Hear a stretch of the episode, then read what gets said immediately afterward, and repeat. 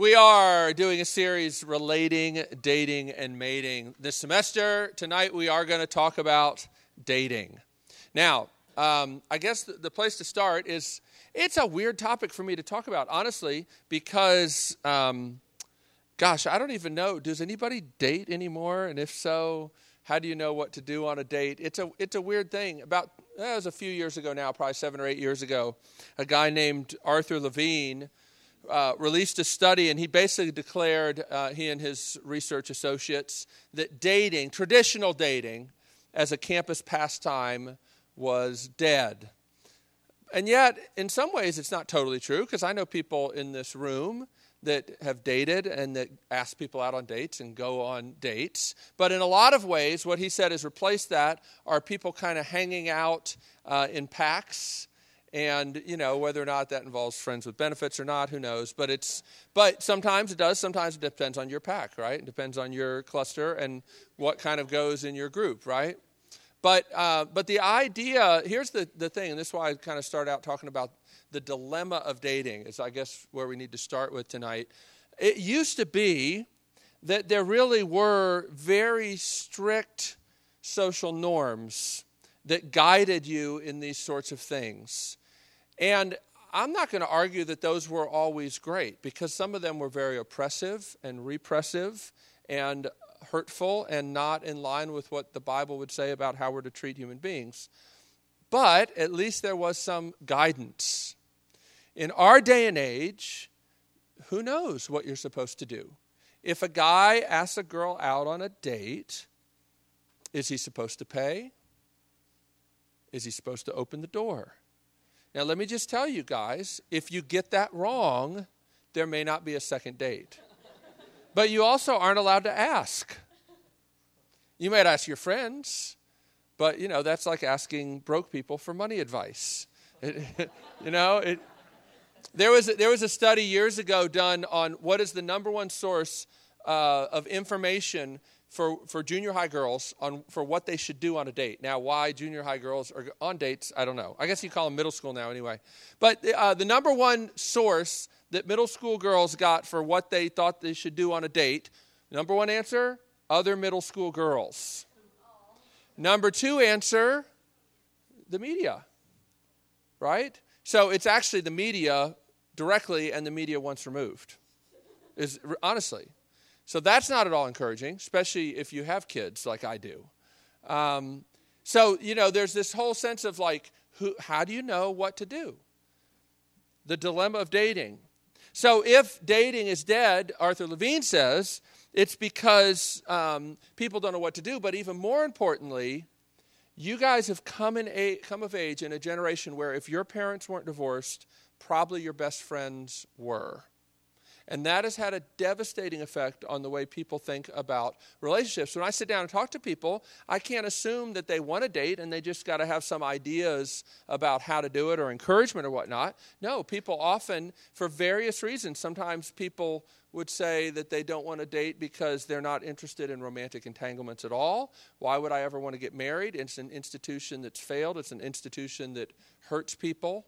Um, there's all kinds of reasons why people are just kind of confused about this topic. And you may be thinking, even tonight, well, okay, this is mildly interesting, but it's not really relevant to me because I'm not interested in dating. I'm not interested in sort of anything that's going to distract me from my plan of my life and what I want it to be. I'm not interested in anything that might involve me getting hurt.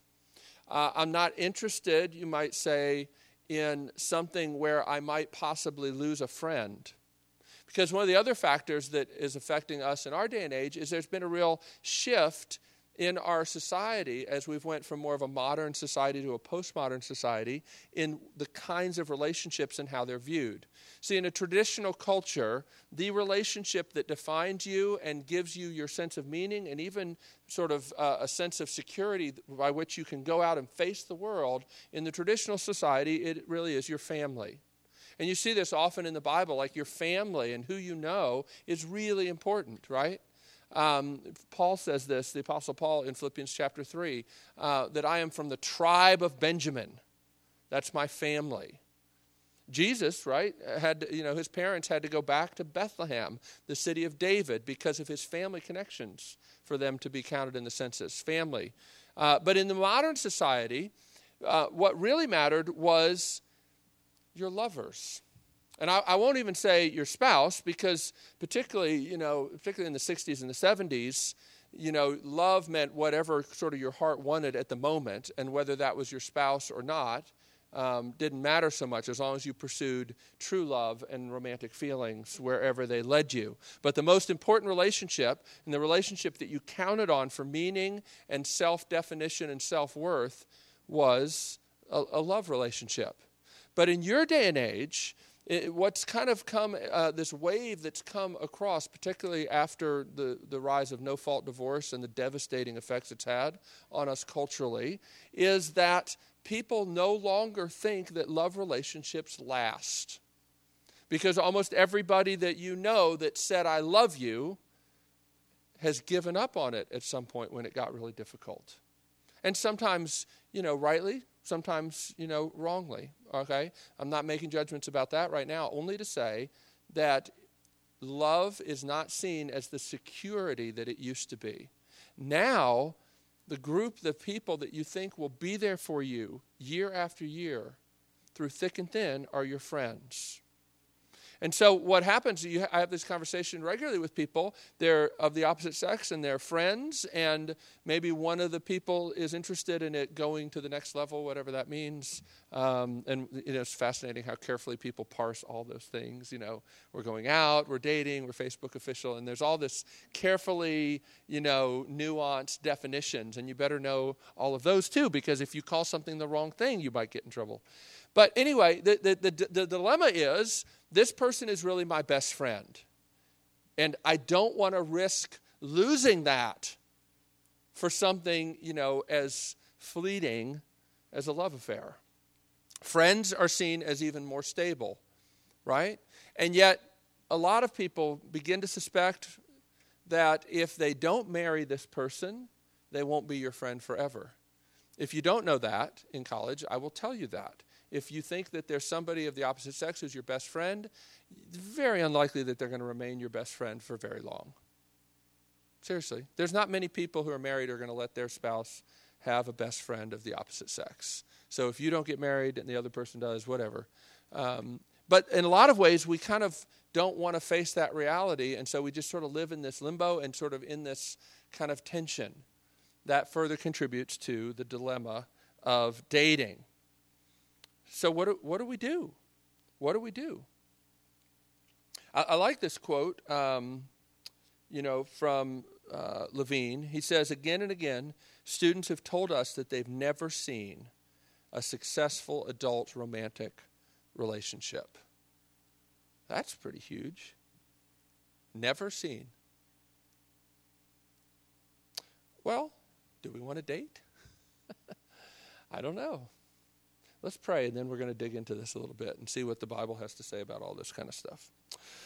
Lord, we do thank you that in spite of the mess that our world is in, in spite of the mess that we ourselves are, that you are still God. You are still on the throne. And we pray that you would help us even tonight as we consider this topic of dating, that you would give us wisdom.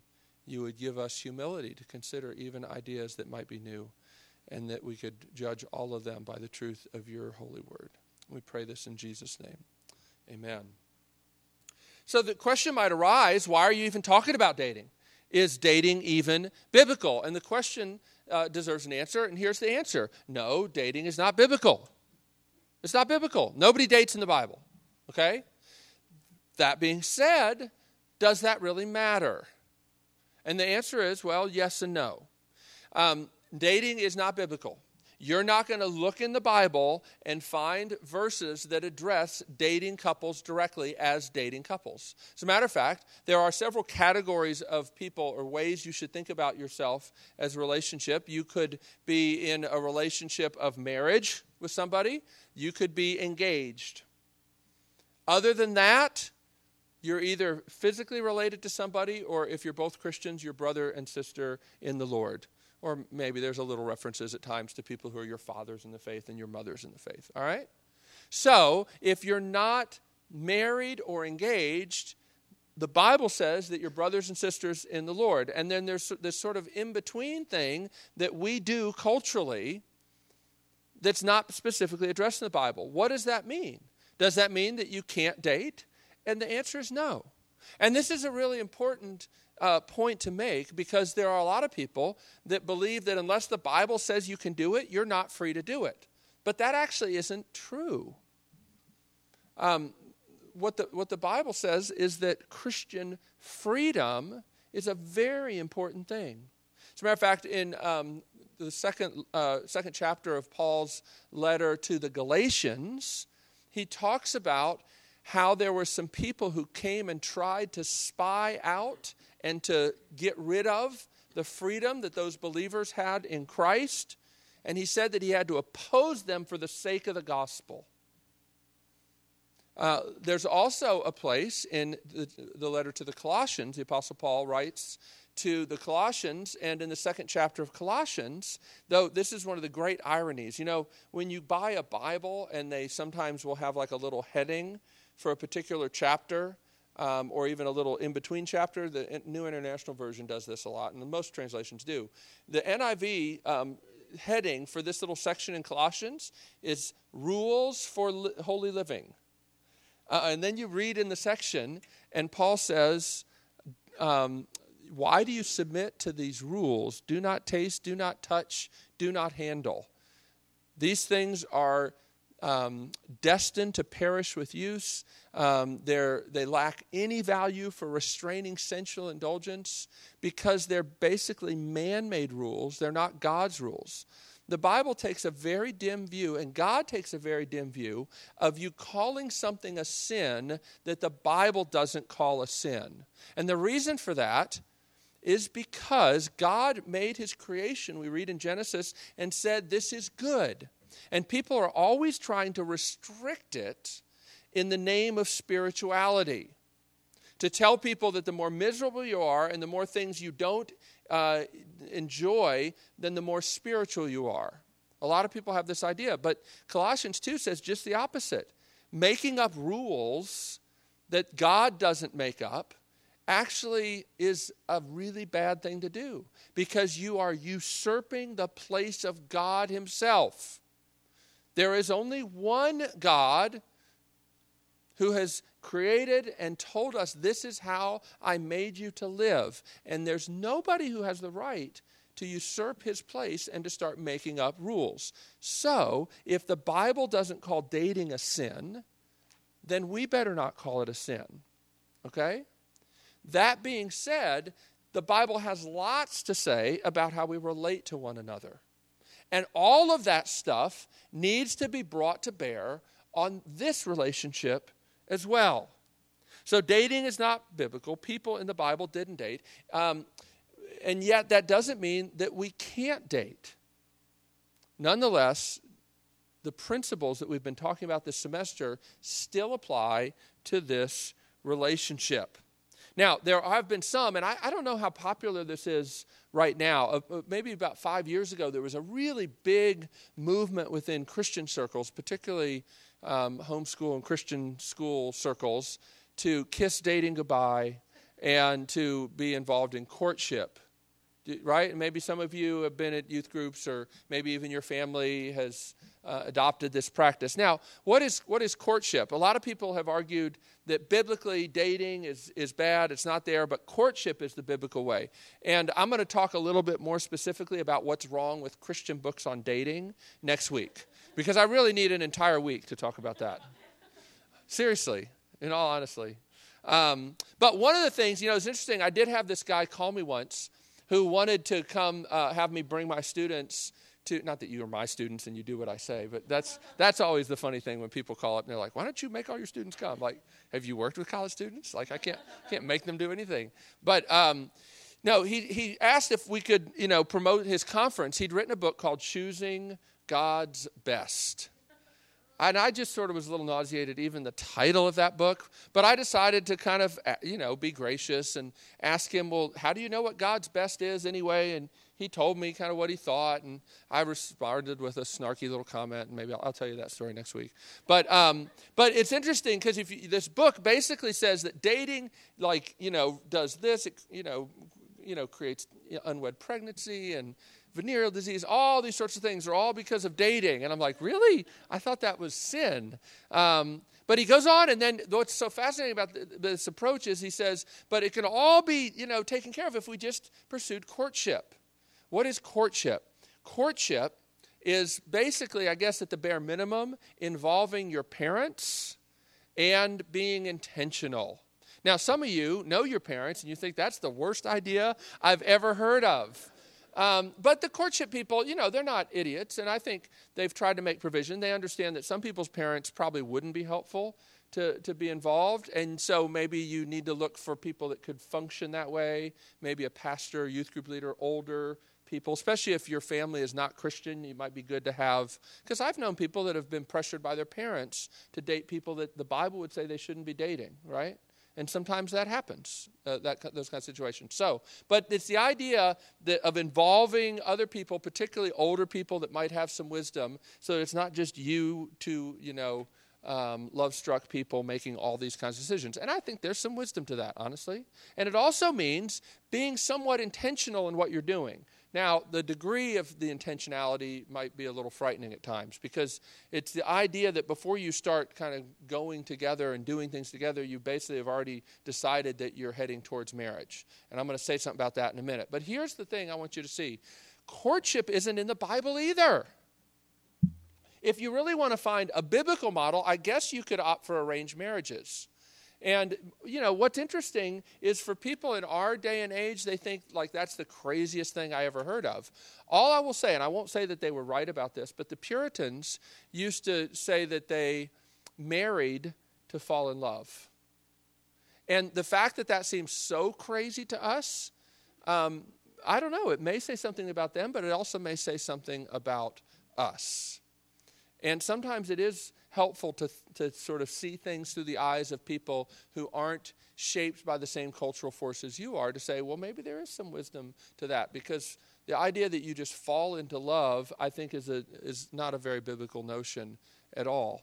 All right, so what are we going to say about this? Well, the funny thing about that guy's book, where he's advocating courtship as the biblical model, he could only find one place in the Bible where he thought he found courtship advocated. Do you know where it was? It was in the book of Ruth because Ruth's mother in law, Naomi, encourages her to lay at Boaz's feet, which is actually a rather sexually provocative thing to do. And I thought, I don't think he really understands this passage, or he wouldn't be encouraging teen daughters to, to do this. Um, I'm not going to look to that passage when my daughter gets old enough to want to date. I'll just tell you that.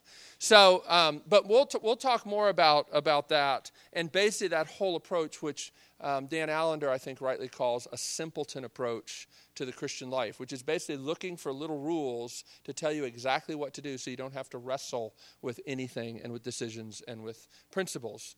But we want to talk about some of the principles that um, apply to dating. Because while we have freedom to date, we need to wrestle with is there a distinctively Christian way to date?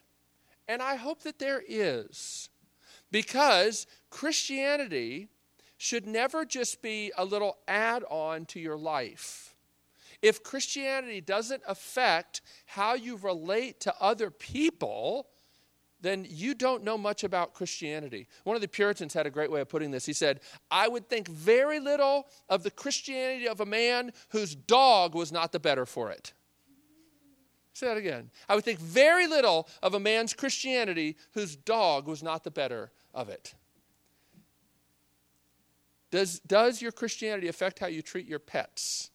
Does it affect how you study? Does it affect how you dream and what you long for and what you're majoring in? It should affect all those things. It should certainly affect dating.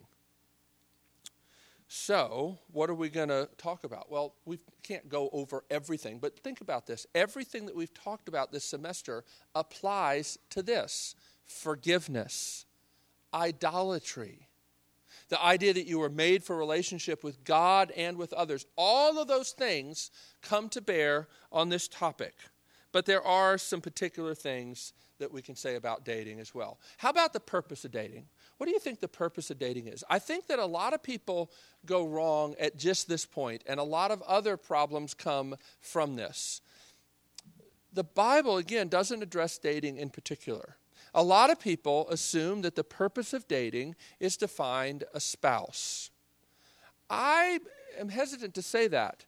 I would rather back up and say, well, what's the purpose of mankind? Or as the Westminster Shorter Catechism says it, what is the chief end of man? What are we here for? Right? I know everybody's snickering because we were talking about making a little t shirt that says, Ask me about my chief end. How many would buy that shirt? I don't know. Well, anyway, not enough. I, I think we voted it down at a, at a little meeting we had earlier. Um, the Westminster Shorter Catechism, basically, um, there was a big conference of some of the brightest theological minds in England, and a few Scots got invited as well back in the 1600s. And they um, sat down and wrestled with what does the Bible teach about th- things, right? And one of the things they did is they came up with a catechism. A catechism is something that you use for your children. In their case, it was written really for junior high age children, how to teach them about what the Bible says about different topics. And the very first question was, what is the chief end of man, or what is the goal of man? What is the purpose? Why are we here? And the answer, which is derived in a large part from the very end of the book of Ecclesiastes, is the chief end of man is to glorify God and enjoy Him forever. Or as Ecclesiastes puts it at the very end of the book, now he, all has been he- heard. Here is the conclusion of the matter fear God and keep His commandments for this is the whole duty of man. And the divines, eh, which is what we call these guys that gathered together to write the Westminster Shorter Catechism, they understood that fear God is not be afraid of him. It means reverence him and connect the dots. He can, he's connected to everything. He's never to be out of your thoughts when you think about any subject. His love should be in your heart when you process every subject and every experience. That's the big idea of what it means to fear God and keep his commandments. It, it, doesn't just mean to be afraid of him, it means to enjoy him and to glorify him, to reverence him. Okay? And that is your purpose. I remember when I first visited Covenant Theological Seminary, I was blown away by this. I went to visit the seminary. I had no intention of going there up in St. Louis. I really was had decided that I wanted to go to a different place. But somebody told me you should go visit there because you'll get a financial aid offer and you can play it off against this seminary. And I was like, okay, if that's what I'm supposed to do. I didn't know anything. I didn't have anybody telling me. So I went up there and I sat in on a class. Now, one of the things we're going to do on our mission trip actually is sit in on some classes at Covenant Seminary. I sat in on a class called Sex Ethics. And I remember Dr. David Jones, dear, dear man, um, getting up there and talking about the purpose of sex, and he connected it to the summum bonum, the highest good, right? Is to glorify God and enjoy Him forever. And if you don't start with your thinking about sex there, you will go astray in how you think about it. And I thought, this is unbelievable. Like connecting the dots between theology and sexuality, life and theology, and all this stuff. And I was hooked. I went to Covenant Theological Seminary, and it was a great place. And I took that class on sex ethics when it was offered. And it was a great, great class. What I'm saying is, the highest purpose, the point of your life, is to glorify God and enjoy Him forever. And if dating is not part of how you do that, then you shouldn't be doing it which means the purpose of dating is not for you to glorify yourself and feel good about yourself because people ask you out and you can wrap them around your little finger and feel good about yourself. The purpose of dating is not for you to find things to do with your boredom. The purpose of dating is to glorify God and enjoy Him forever. And it's a legitimate question to ask. If you really want to freak a boy out, girls, when he asks you out on a date, say, Well, what's your intention? And if he doesn't say to glorify God and enjoy Him forever, then you say, sorry, buddy, hit the road. No, um, that would be kind of unfair, unless they were at RUF tonight and they know the right answer. anyway, no, I, I'm, in all seriousness, that needs to be what you're thinking about. There is another biblical principle, a sort of a way of living this out um, that's given to Abraham that also, I think, governs the way we think about relationships. Abraham has said that he is going to be blessed so that he can be a blessing. Uh, Jesus echoes this thing when he says, To whom much is given, much is expected. You have been blessed to be a blessing. And you should think about that as well when you're thinking about dating. Which, from my, you know, from my perspective, means that the purpose of dating is to glorify God and enjoy Him forever, to be blessed, and to be a blessing.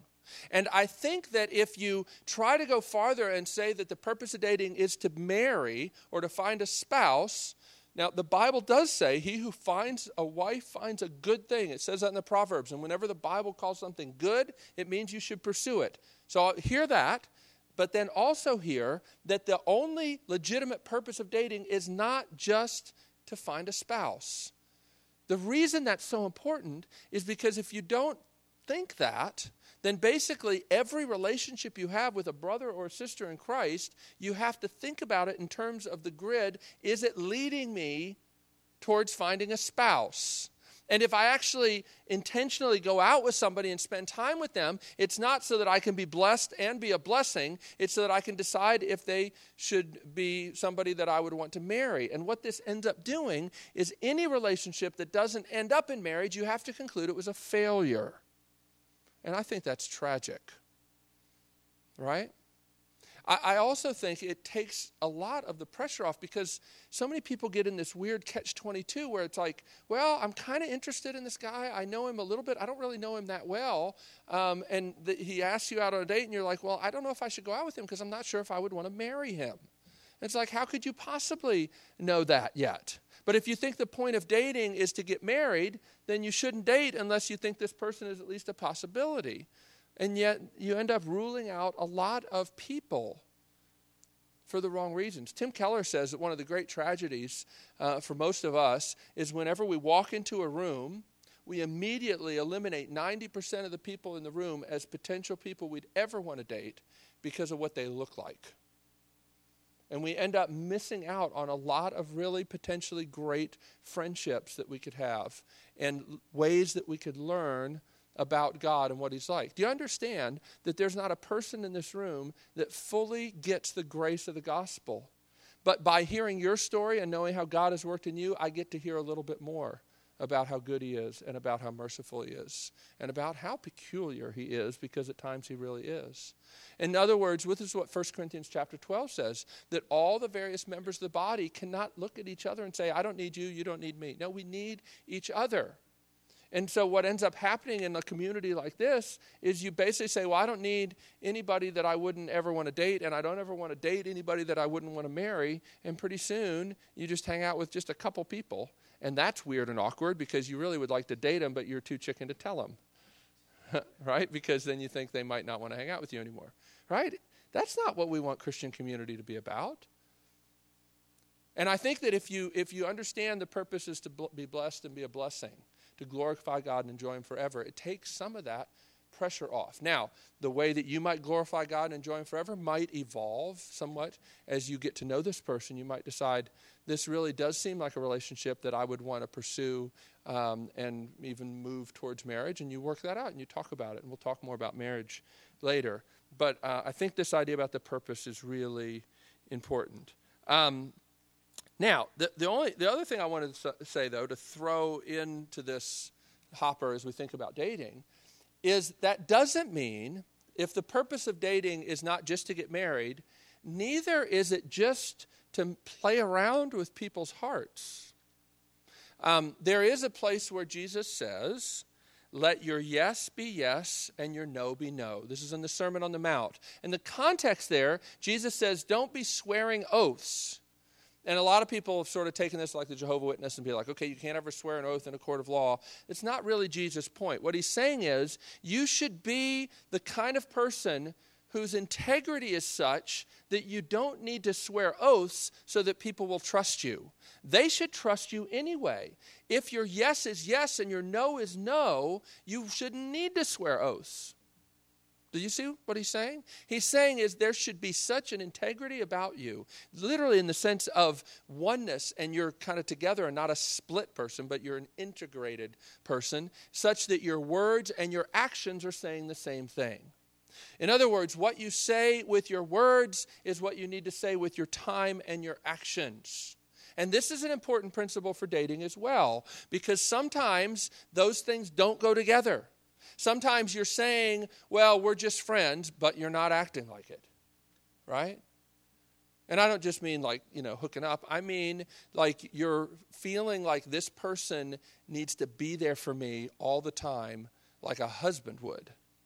And if he's not, you know, but yet at the same time, you've kind of defined it with your words, both of you, as we're just friends, but you're not treating each other. There's not expectations like you're just friends. When Wendy and I first started dating, we had to wrestle with this a little bit. I had to wrestle with it more than she did, really. Because I took her out, you know the story, I took her out on a date on a Friday night, and then I took her out again on a Saturday, and both of those were really kind of public things that we I did in front of like our group which was kind of a big deal because I never dated. Nobody knew me to date anybody. She certainly didn't. And it kind of completely came out of the blue for her. All right, so on that that was on a Friday, right, on a Saturday morning, and then Saturday night it was, right, that she went out country line dancing. Sunday? Oh yeah, Sunday night she went out country line dancing with some other guy, right? And then I saw her again on Monday, and I think I had heard about it by then. So I was like, we got to talk. So, you know, yeah, I was really kind of hurt. But I had to sit down and say, you know, like, I don't have any rights over you.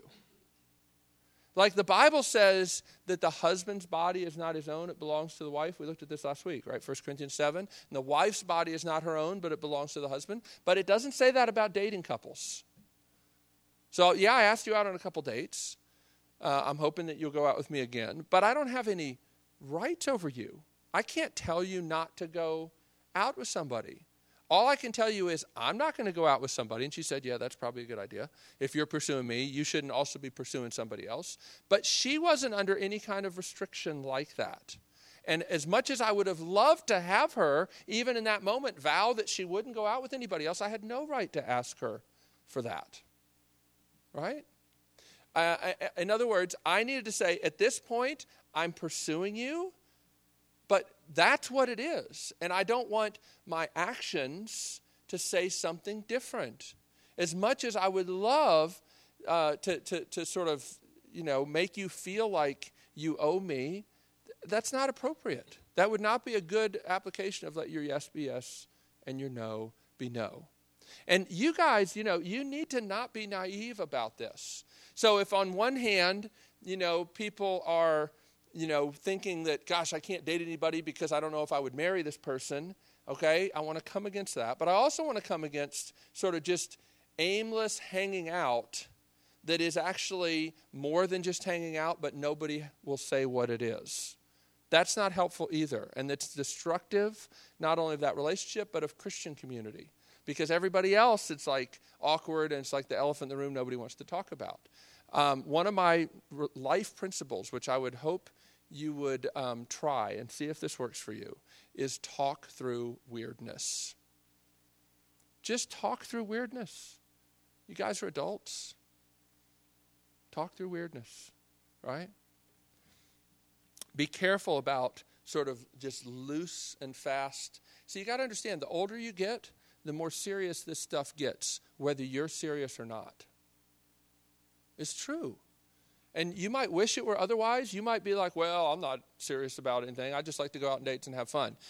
I, I don't care. The older you get, the more serious it becomes, like it or not. And you have to steward that well. You have to be responsible for that. If you just ask a girl out and you take her out and then you don't call her or anything, like, all, that's weird and awkward, right? And, you know, and people, like, here's the thing people try to communicate by either not talking or, you know, uh, we try everything we can do to communicate without actually talking face to face. And all I'll tell you is there are two interpretations to every event, and that's always working against you. In other words, you take a girl out. I've known guys to do this. Take a girl out and then be like, man, I just I really love this girl. Oh, I love. They wouldn't say that. I really like this girl. She's really cool. You know, that's what they say. And I would love to ask her out again. I was like, well, did you did you call her the next day? No, no, no. I don't want to come on too strong and like freak her out. Okay. Well, you know, if you don't call the girl the next day, she might you might be on the same page with her and she might be like, "Cool, you know, this is just kind of going at a slow pace, nice." Or she might be like, "Man, he didn't call me." And you may think you're communicating one thing by not calling, and you may be communicating something else. There really are two interpretations to every event. To you not calling, there's the interpretation depending on if she feels confident or not, whether she's going to take that as a good sign or a bad sign, right? And so here's the problem you're trying to communicate, but you're not talking. Don't do that. Talk. Let your yes be yes, your no be no. Be consistent, but talk about it, right? Um, what else would we say? Honor others and be honest towards them. You don't have ownership over another person. Don't act with people like you're married. Like I've said, you know, we're going to talk about sex. We're going to do it for a whole, a whole week about that. But I will just say this at this point. The Bible says that God created sex as a way for you to say, I'm committed to you. And that's what you need to be saying with it. If you're not trying to say something else with it, it's, it's going to have its effects.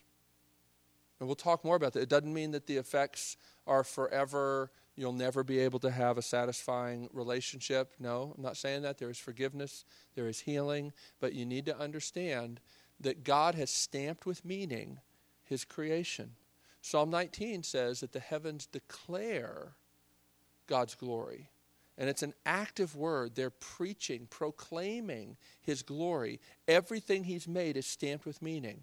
And when we try and make it say something else, it's fighting back with us. God did not create sex as a way for you to say, I'm important and I matter. He didn't create sex as a way for you to say that people really like me and I can prove it because they like to have sex with me. He didn't create it as a way for you to say, I think you're really hot. He created it to say, I'm committed to you. Therefore, if you're in a relationship with somebody, you need to consider are you using sexuality? I don't care whether it's holding hands or kissing or what. Are you saying with it what it was intended to say? Right? Now, again, I don't want to make rules where the Bible doesn't make rules, but this is a principle that sex is made to say something. And part of the letting your yes be yes and your no be no is making sure that the level of intimacy is commensurate with the level of commitment. I, I think often Christian couples feel like we're Christians, therefore we should just share everything with each other, often before the commitment level really justifies it. And so I want to encourage you to be careful and to guard your heart in that way as well. Um, last point under this, and then we'll get to, to a little thing about fear. Dating is not a substitute for marriage. Now, this is, I'm preaching to myself here because I was single till what 33 is when we got married. Yeah, and, and for a lot of ways, like I wasn't dating anybody, but I definitely was looking for other relationships to sort of um, give me solace in a way. Like there, well, I guess what I'm trying to get at here are people that date for years and years and years and years, and they basically are married, and everybody knows they're married. They just don't want to, you know, sort of finalize the commitment or uh, make it public. And, and again, we'll talk about that a little more with marriage, but only to say, like the Bible says in 1 Corinthians 7, and we looked at this again last week, it's better to marry than to burn.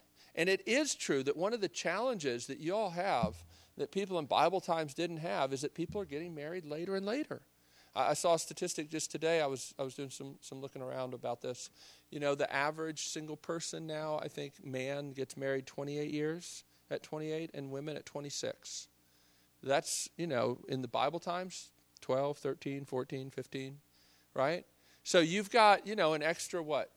10, 12, 13 years of being single when you're sexually mature. That's a big deal. That's not something to just say, ah, oh, it's no big deal if you just really try hard. No, it's a serious deal, right? Um, but for some people, they're artificially prolonging that even more. In some ways, because they kind of are like using their dating relationship to sort of have marriage without the full commitment. And um, I'll, I'll just say this dating really is not like trying out marriage, they're really two different relationships. There's something completely different about the commitment that marriage brings. It's not just it's it's not just dating sort of taken to the next level. It really is a different relationship. There's a kind of commitment that undergirds marriage that changes the way you deal with everything, the way you deal with conflict, the way you deal with disappointment, on and on. I would say. All right. So finally, let me let me uh, let me just say this. I, I really think that the main obstacle to dating in the world and often in the church is fear. Fear. And, I, you know, I, I, think there are ways that we deal with fear and the way God deals with fear. And I don't have much time to talk about this, but let me just say this briefly. Men usually deal with their fear by abdicating responsibility. Now, again, you know, anytime you try and say generally, uh, you know, I'm, there's a, a, we could die a death of a thousand qualifications. Um, I, I think that there are something to gender roles, but I think often people sort of spell that out way more than the Bible does. And we'll do two weeks on marriage, and one of those will just be about gender roles, okay? So we're going to talk about that more. But I think in general, men tend to deal with their fear by abdicating responsibility and not wanting to move forward or make decisions. They retreat into areas where they feel comfortable and confident which is a control issue. And often when we deal with fear, we try to sort of hold on to something where we feel we can control. And I would say that in this situation, men need to learn uh, how the gospel can set them free to risk. The idea that God loves them not because they're competent, but because He loves them should set them free to risk, even if they feel like when Wendy and I started dating, like I didn't know what I was doing. I never felt like I knew what I was doing. We used to debate sometimes who had the real power, who had the real control in the relationship. It was me because I could quit asking her out, or she could say no. But the fact is, both of us felt like we're not really in control of this thing. Um, and that's a really frightening thing for a guy. I guess it is for a girl too, but I would say women tend to deal with their fear by manipulating relationships. Men tend to back away and sort of retreat into themselves. Women tend to try to manipulate relationships. Again, it's a control issue, but I think the way women control sometimes is more subtle than men. Uh, one of my pastor friends says that, you know, when it comes to relationships, men have like the eight box, you know, eight color box of Crayola crayons, and women have like the full 64, you know, color box. Um, I think there's something to that, too. I think that there's um, more nuanced kinds of things that women seem to be able to do, uh, which can be good, but when you start to use it um, to control, it can be powerful. And I would say that often women need to learn how to uh, how to trust and need the gospel to help them. Um, eh, now that that's how we deal with it through control. But what does God do with our fear? And I just want to close with this passage. It's in 1 John chapter four. And I love this. I, I, won't talk about all these verses, but I want us just to read this passage, and I think this is a good way to, to close on this. It says this, and this is in the outline if you're looking for where is this passage. This is love. Not that we loved God, but that He loved us and sent His Son as an atoning sacrifice for our sins. In other words, God says the way to understand what love is is not to look at you or your experiences or even what you think love is. You have to look at the sacrificial love of Christ what you call love probably isn't even worthy of the name. Look at this. This is love. Not that we loved God, but that He loved us and sent His Son as an atoning sacrifice for our sins. And He goes on and says, Dear friends, since God so loved us, we also ought to love one another. No one has ever seen God, but if you love one another, God lives in us, and His love is made complete in us. This is how we know that we live in Him and He in us. He's given us of His Spirit, and we have seen and testified that the Father has sent His Son to be the Savior of the world. If anyone acknowledges that Jesus is the Son of God, God lives in them and they in God. And so we know and rely on the love God has for us. I love that. I think so many Christians are trying to rely on their love for God rather than knowing and relying on the love God has for them. And there's probably some Christians, I think, that are trying to rely on their love for God, but they don't really know, or on His love for them, but they don't know anything about it. When I went off to college, I had the vaguest idea of what it meant that Jesus died on a cross. I knew that that was important, but I didn't know why, and I didn't know anything about it. And I was trying to hold on to my faith by sheer willpower. But I didn't know anything about it. How could I rely on something I didn't know the first thing about? Here we're told that we need to know and rely on the love God has for us. And he goes on God is love.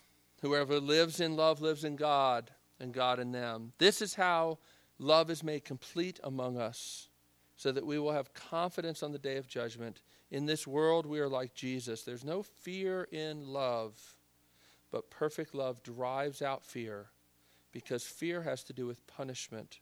The one who fears is not made perfect in love. We love because he first loved us. So, John is saying here that the way God deals with our fear is to drive it out by his perfect love. But it's not just a feeling. Remember, he said, we know and rely on this love, which means the key to having fear driven out is to go deeper into the knowing and relying on the love that God has for us. And then he makes a particular link to punishment. He says fear has to do with punishment. But that's not an appropriate place for a Christian to live. Why? Because Jesus took the punishment that mankind deserved on a cross. It said in the Old Testament, Cursed is everyone who hangs on a tree. It says that in Deuteronomy. In Isaiah 53, it talks about how there would be one who would come who would be stricken and yet, the fascinating thing that Isaiah says is yes, he is stricken, but why?